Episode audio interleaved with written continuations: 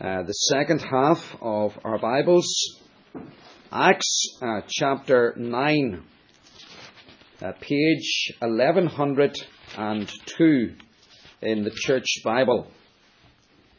Acts chapter 9, and we want to read from verse 1 through to verse 18. The book of Acts is about the Lord Jesus Christ and what he continued to do from heaven in saving people. I remember he died, he rose again, and after 40 days he ascended into heaven. And the men that he had gathered around him, 11 of those 12 men, continued to be his faithful servants, and through them the message spread. And here now we are reading tonight of how the gospel came to this man Saul, who was a leading Jew and a great enemy of the Lord Jesus Christ and of the church. So Acts 9 verse 1. And meanwhile Saul was still breathing out murderous threats against the Lord's disciples.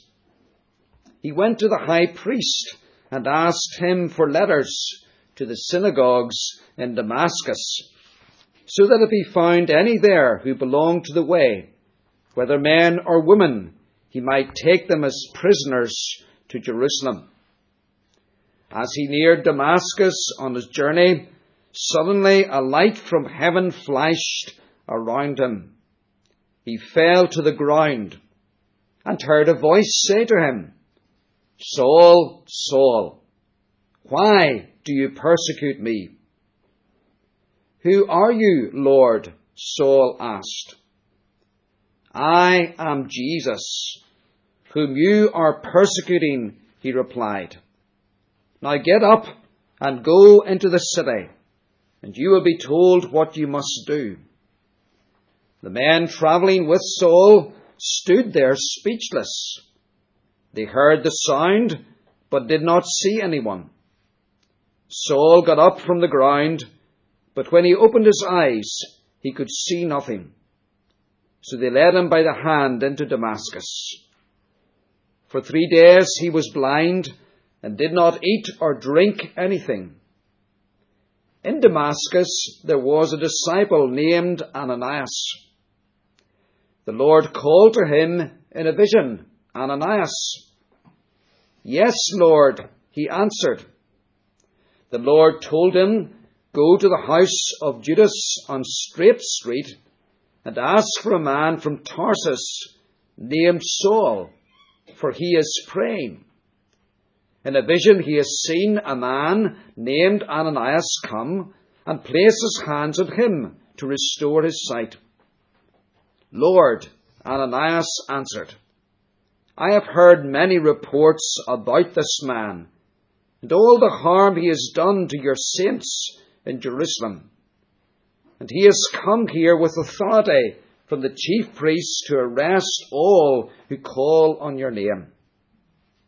But the Lord said to Ananias, "Go. This man is my chosen instrument to carry my name before the Gentiles and their kings and before the people of Israel. I will show him how much he must suffer for my name." Then Ananias went to the house and entered it. Placing his hands on Saul, he said, "Brother Saul, the Lord Jesus, who appeared to you on the road as you were coming here, has sent me so that you may see again and be filled with the Holy Spirit." Immediately something like scales fell from Saul's eyes, and he could see again.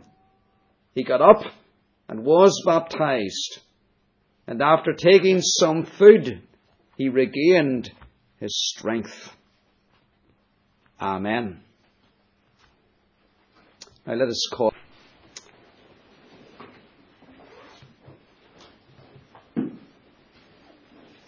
When we were on holiday recently in Fermanagh, we were visiting in Armagh, and one of the days we went to the Navan Centre, just outside of Armagh on the Killiley Road. It's a very interesting place because it seeks to interpret the early Christian history at the Celtic period in our own land, and particularly with what was happening in and around the area of where the centre is. That takes us back 2,000 years ago. And it struck us as we were going through the exhibition how difficult it is to discover exactly what was happening in our land. There's a lot of speculation, a lot of interpretation that is put forward in centres like that. Well, this evening we're not quite going back 2,000 years as we begin our sermon. We're going back 500 years in the history of our nation. And I want us to try for a moment to imagine what this part of the world was like, the British Isles as we know it today. Politically, the United Kingdom as we know it today did not exist. The island of Ireland was divided into provinces and was ruled by earls or chiefs. 500 years ago, America had just been discovered by Christopher Columbus. 500 years ago, agriculture was in many places, and certainly in Ireland, the major source of employment. If you want to travel any place, you had to walk, or perhaps if you were better off, you may have had a horse or a donkey that you could ride on or travel on. Many people died at a young age. If you've been living 500 years ago, the religious scene was dominated by what we refer to sometimes as the medieval church, by Roman Catholicism. And that was a body that exercised powerful control over the people. It was a way of worship that was blinded by superstition, that was paralyzed by ritualism. It was a form of Christianity where the Word of God was little read and less preached. And in Europe, there was a growing opposition to this type of Christianity. But the Protestant Reformation hadn't quite yet taken off. One of the earliest reformers in England was a man called Thomas Bilney. And this man has a connection with the text that I want to preach on this evening. He was ordained a Roman Catholic priest in 1517. Yet he was a man who did not know peace with God. At that stage, the Greek New Testament by Erasmus was coming off the printing press, and he started to read this. And as a result, he was converted. He came to see that Jesus Christ is the priest, and Jesus Christ has offered the sacrifice once and for all for the sins of men and women and their forgiveness. And he began to preach this message that people are saved not through the sacraments of Roman Catholicism, not through rituals, not through the indulgences that you could buy from Roman Catholicism, but through faith in Christ. And as you would expect in that kind of environment, this man suffered greatly for the gospel. He was arrested in 1528, was imprisoned and tortured for 2 days, at the end of which he denied his faith in Christ and was released. A few years later, he was so ashamed of his failure of Christ that he resumed preaching the gospel. Again, he was arrested. And this time he had resolved that he would not recant, that he would not deny his faith in Christ. And so, in 1531, he was burned at the stake. So what's the connection between him and our text? Well, tonight we're turning to First Timothy chapter 1 and verse 15, page 1191. And this, I understand, was the key text in bringing this man into a saving knowledge of Jesus Christ. 1 Timothy 1 verse 15. Here is a trustworthy saying that deserves full acceptance. Christ Jesus came into the world to save sinners, of whom I am the worst or the foremost. We want to look at our text tonight under three headings. First of all, a reliable statement or a trustworthy statement. 1 Timothy, this part of Scripture, is a personal letter. It's written by the man that we read about earlier, who was mightily and wonderfully saved on the road to Damascus, the Apostle Paul as he became known, formerly Saul of Tarsus. And this letter is written to a young minister named Timothy. That's why it's called 1 Timothy. We believe that Paul wrote this letter about AD 62, 63, when Timothy was pastoring the congregation of Ephesus in Asia Minor. A couple of years later, Paul wrote a second letter, and it comes next, 2 Timothy. And at the same time, he wrote a letter to a man called Titus, who was also a pastor. And we sometimes refer to these three books in Scripture as the pastoral letters, because they were written to pastors. And they're of great use to us who are pastors in our work.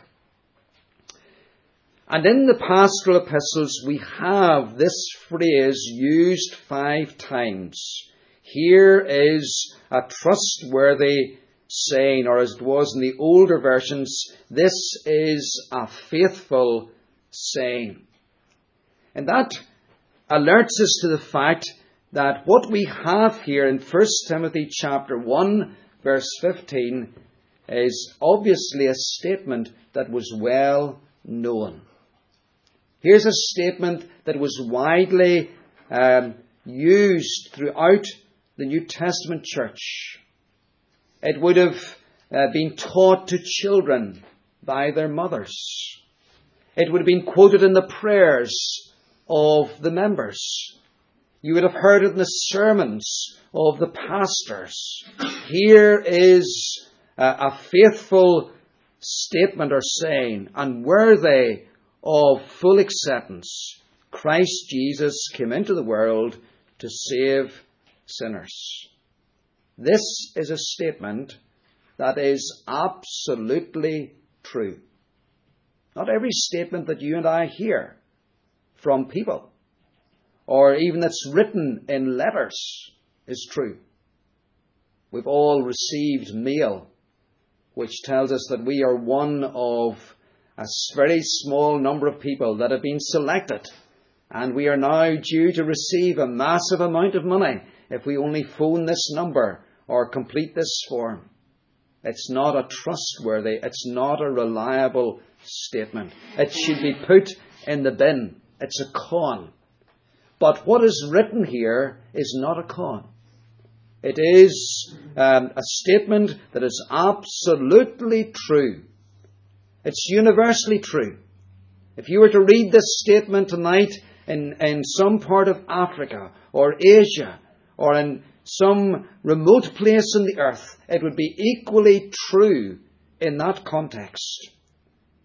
This statement was true when Paul wrote it in AD 62. It was true in 1517 when Bilney began to, 1528, when this man came to faith.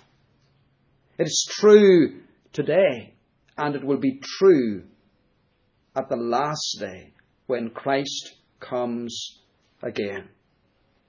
That he came the first time into the world to save sinners.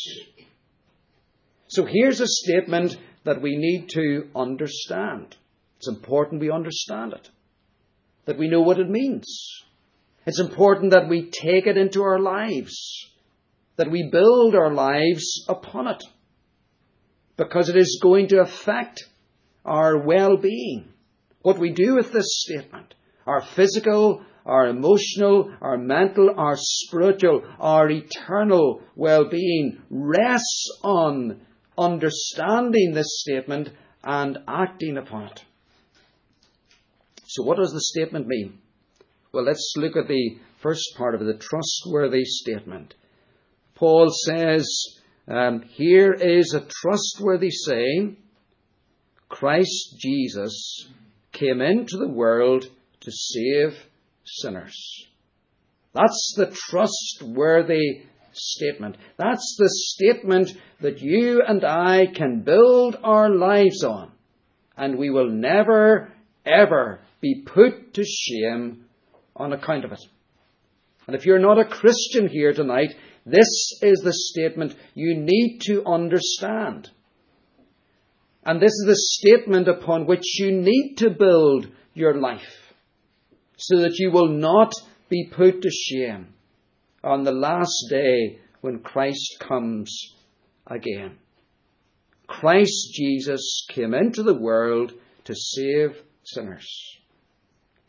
Notice how it presents us with a unique person, Christ Jesus. Two names.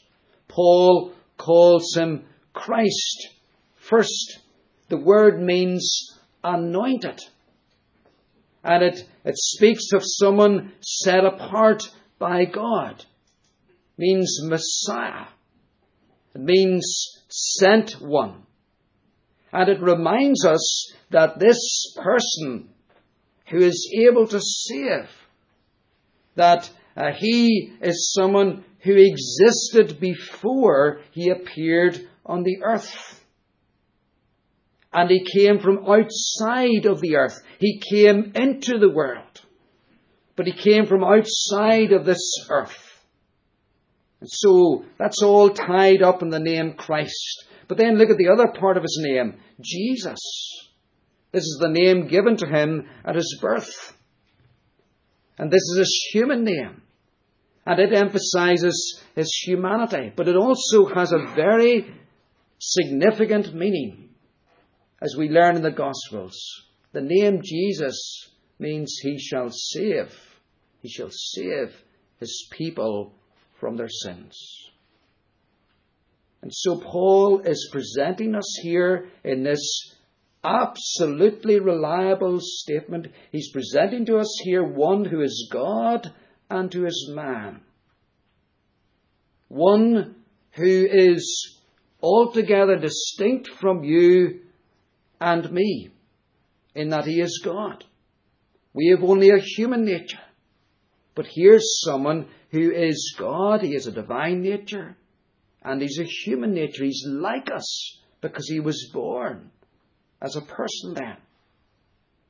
And look at what this unique person, Christ Jesus, Paul says he has come to do something. And the tense here means to do once.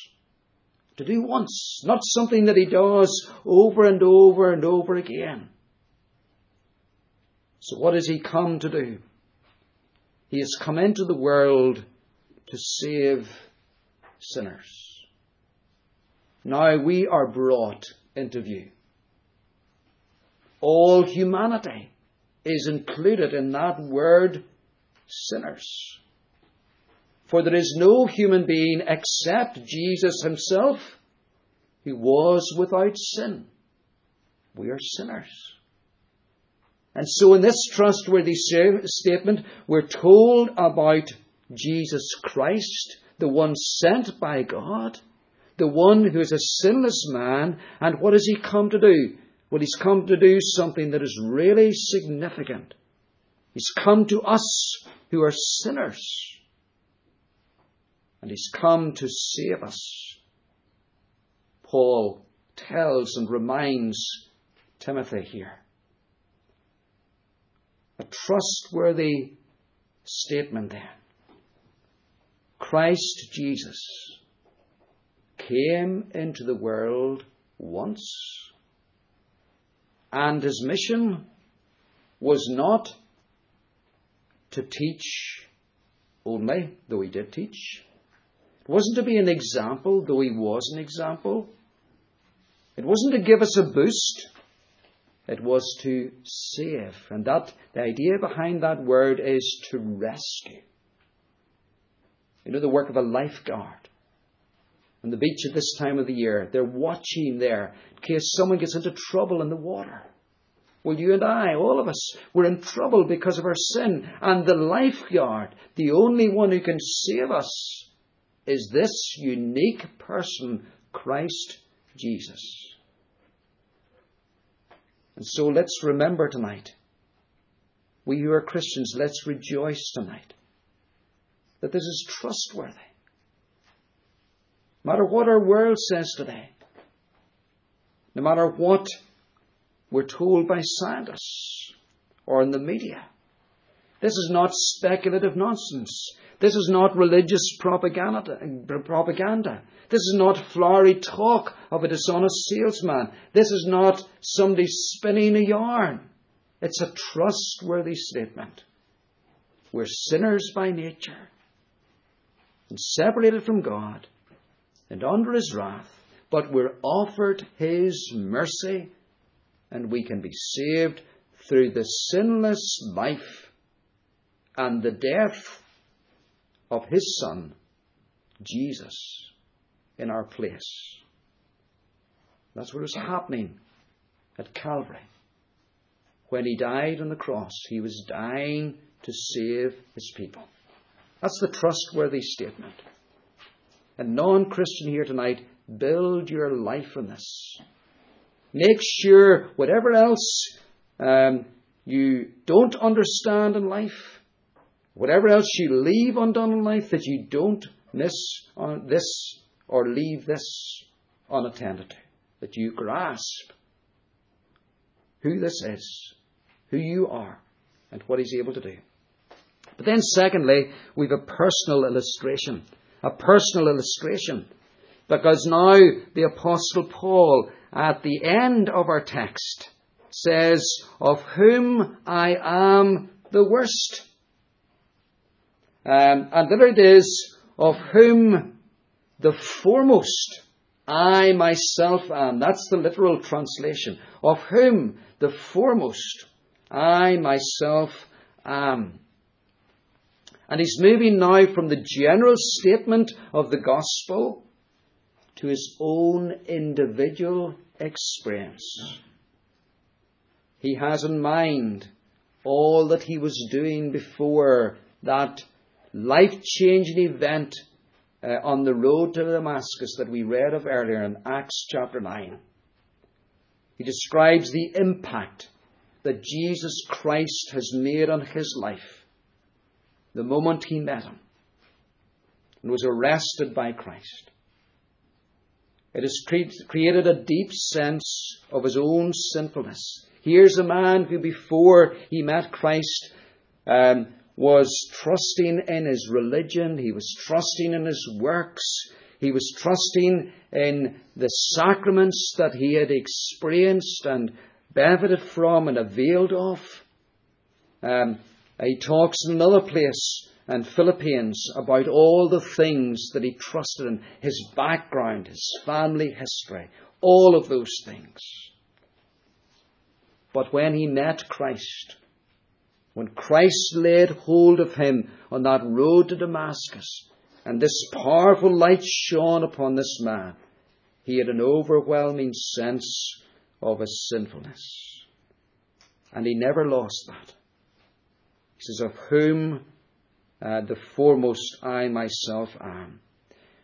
It's translated this word differently in NIV. It says the worst. AB says the chief.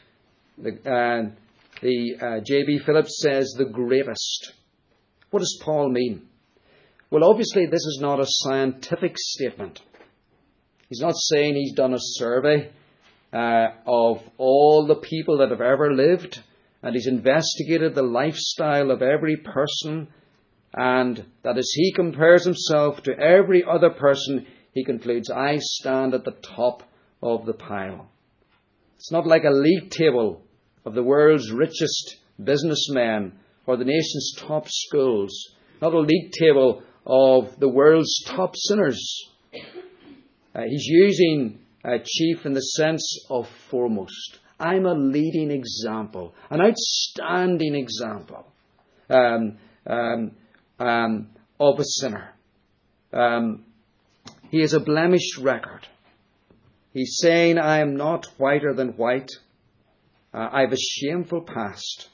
If you look at verse 13, he refers to that shameful past. I was a blasphemer. Blasphemer. He said, I denied the Christ. I blasphemed his name.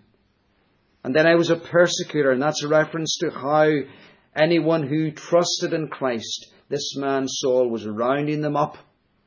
And he was doing it with great violence. And if you go back earlier in Acts, you'll see how when Stephen, who we referred to this morning, was stoned to death, Saul was there. And he had given his amen to that. And he thought that was a good day when that man was rid, or the earth was rid of that man, Stephen. But Saul now has had a complete turnaround, and this is his personal example, his personal testimony. I was a blasphemer and a persecutor and a violent man. I'm foremost. I'm an example, a leading example of someone who sinned. This man has a bloody past. A bloody past. There are women without husbands in the church of that day. And there are children without parents. And their parents without children in that day because of the activities of this man Saul. He describes himself in another place as being like a wild animal, just tearing away at the church, devouring people's lives by his persecuting activities. But that has all changed. Twice in this section, Paul declares, I was shown mercy. I was shown mercy. What a tribute to God that is, then and to God now, that he shows mercy. That he in Christ forgave Saul of Tarsus and made him Paul the Apostle. What an act of mercy that God has stopped many of us here this evening in our tracks and has made us something entirely different, something new, something that's becoming beautiful, attractive, rather than something that's destructive and ugly and brings pain to others. We bring blessing to others. And so this causes Paul then, in verse 16, to hold out hope to others. He says, my personal example, why do I bring it in? Paul's not saying, look at me. He's not lifting himself up. He's wanting to lift Christ up and Christ's grace to him. And then he's wanting other sinners to realize that there is this same salvation for them despite their past. Look at what he says. For that very reason I was shown mercy so that in me the worst of sinners, or the foremost of sinners, Christ Jesus might display his unlimited patience as an example for those who would believe in him and receive eternal life. Paul holds out hope to sinners And he says, if Christ saved me, there's no reason why he cannot and should not and would not save you. That's what he's saying. And that's important for us to realise and to grasp. Sometimes when I'm talking to people about the gospel, they'll say to me, but I'm too bad. Some people think they're too good to need to be saved, but some people think they're too bad. They say, think of my past. I know what I've done. And why would God forgive me? I'm too bad to be saved. God won't forgive me my past. God won't give me a fresh start. And Paul says, I'm an illustration. I'm an example, an outstanding example of how God does forgive sinners. The worst of sinners in Christ Jesus. And so tonight, if that's your thinking, I'm not good enough. My past, my copybook, I blotted it too often. Paul says, no, no. Think of me. And go to this Christ and say, you showed mercy to Saul of Tarsus, the blasphemer, the persecutor, the violent man. Show mercy to me. Then let's notice thirdly, we have an urgent application as we close then. An urgent application. Because Paul says in this verse, here is a trustworthy saying to build your life on, and then that deserves full acceptance. Full acceptance. Or worthy of all acceptance. And now he's applying the gospel that has transformed his personal life to his readers. And he's saying, here's something that you should respond to, men and women and boys and girls, with urgency, with confidence. It's worthy of all acceptance. What does he mean?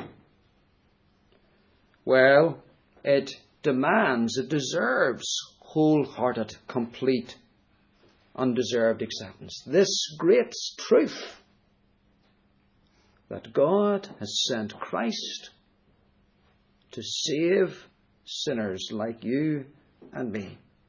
We shouldn't hem and ha over the gospel. We shouldn't dilly-dally about it. We shouldn't say, well, I'll come back and think about it another time. We shouldn't say, I'll keep an open mind on it.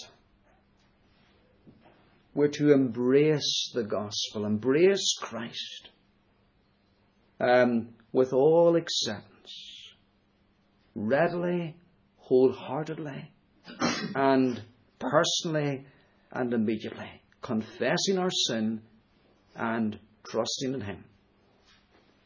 But then there's another idea, I believe, that we can note behind this word, all, worthy of all acceptance. And it is this. The gospel is to be offered to all. All. It's not just for one little type of person. It's not to be offered just to a minority or a select few. Paul wants this gospel, and Paul himself is an outstanding example of someone who offered this gospel and preached this gospel with his whole heart to all kinds of people. He never hedged it in and offered to one type of person and not to another. He went to the Jews first, and then he went to the Gentiles and the slave. It's for male and female. It's for young and old. It's for the masters of Paul's day, the employers. It's for the slaves of Paul's day. It's for those who are caught in the thick of society. And it's those for those who are on the edges of society and who are almost disenfranchised in society. It's for all kinds of people, regardless of religious, ethnic, social, moral, or any other background. In other words, let's put it like this. No one can say, it's not for me. No one can say, I'm excluded. It's not for me or my type. Sometimes people say that to me. They will have said it to you when you talk to them about the gospel. Oh, it's fine for you, but it's not for me. And we've got to say, this gospel is worthy of all acceptance. It is worthy of acceptance by you. And so Christ, in his earthly life and ministry, and Christ through his apostles, and Christ today through his church, presents himself to all men, women, boys, and girls as an urgent application. What are you doing with him tonight? Are you someone here in church and you're ignoring him? Well, it's maybe more like the situation that you maybe just turn your ear to him once a week, now and again. Perhaps you're dipping your toes in. Well, he says, come to me. He wants you to come to him, to receive him gladly, joyfully, wholeheartedly, and presently. Presently. And so there's an urgent invitation and application. To any sinner here tonight, here's a statement. Here's a person. Here's a message that you can build your life on. And you will be blessed in your soul of God now and for all eternity. We can't always believe the statements that we read or hear. But here is a faithful one. There's no spin. It's the simple, plain gospel. Christ Jesus came into the world to save sinners. That's what you are. That's what I am.